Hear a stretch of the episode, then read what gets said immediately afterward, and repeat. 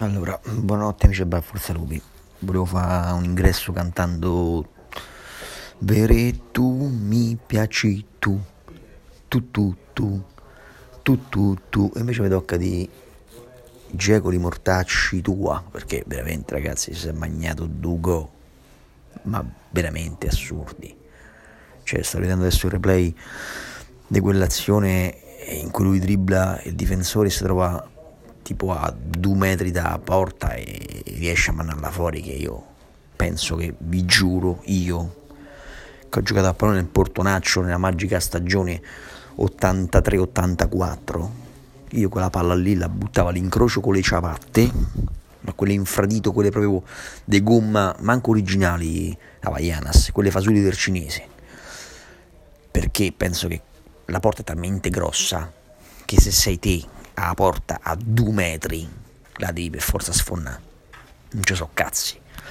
E invece no, invece purtroppo il bosniaco che sognava la Juventus quest'estate eh, se, l'è, se l'è magnato come un altro gol che si è magnato. Insomma, la partita si poteva vincere, anzi si doveva vincere perché questa era una partita in cui la Roma ha preso a pallonate la Juventus. Secondo me ha fatto una grandissima partita la Roma. E poi l'ha rovinata perché, come al solito, in 10 in 10 non la porti a casa, subisci il classico pareggio e secondo me per la nostra storia avremmo anche rischiato di prendere il 3-2 al 95esimo sul rimpallo col colpo di tacco dell'arbitro.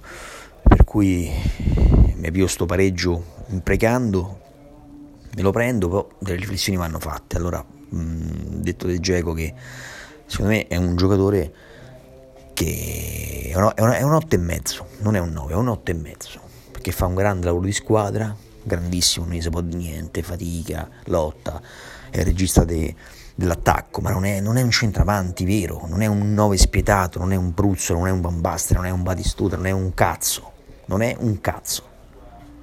E questa cosa qui ci peserà, sono 5 anni che ci pesa, ha fatto tanti gol, per carità di Dio, ha fatto tanti gol, ma nei momenti fondamentali, tipo questo, questo è un momento che serviva una vittoria, serviva una vittoria cioè a tutti i costi proprio serviva questa vittoria perché Roma dimostrava intanto dopo la beffa di Verona di, essere, comunque una squadra.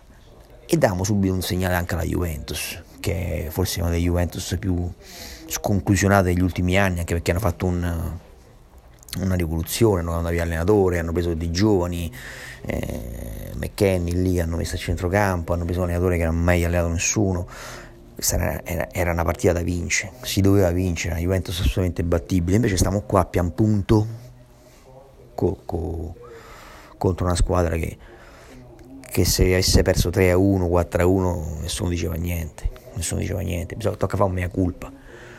Eh, Fonseca pure ha delle responsabilità, ha fatto, preparato una buonissima partita, poi fa quel cambio assurdo, mette Bruno Ceres che non ha seccato, non è proprio entrato in partita, non è proprio entrato in partita e con 5 cambi a disposizione non ti puoi permettere di topparlo. No, non te lo puoi permettere. Cioè, mo sto a vedere qui Sky, la tavolata, tutti i grandi complimenti, complimenti Fonseca, al Castoro che, che sorride, insomma, eh, quasi contento che ne ha presa la scoppola come ci ha abituato in questi anni. Però bisogna, bisogna un attimo capire che cazzo dobbiamo fare noi. Cioè, che squadra siamo. Cioè, che squadra siamo? Questa è una partita che dobbiamo vincere dovevamo assolutamente vincere, potevamo vincerla perché era una partita che si era messa pure bene.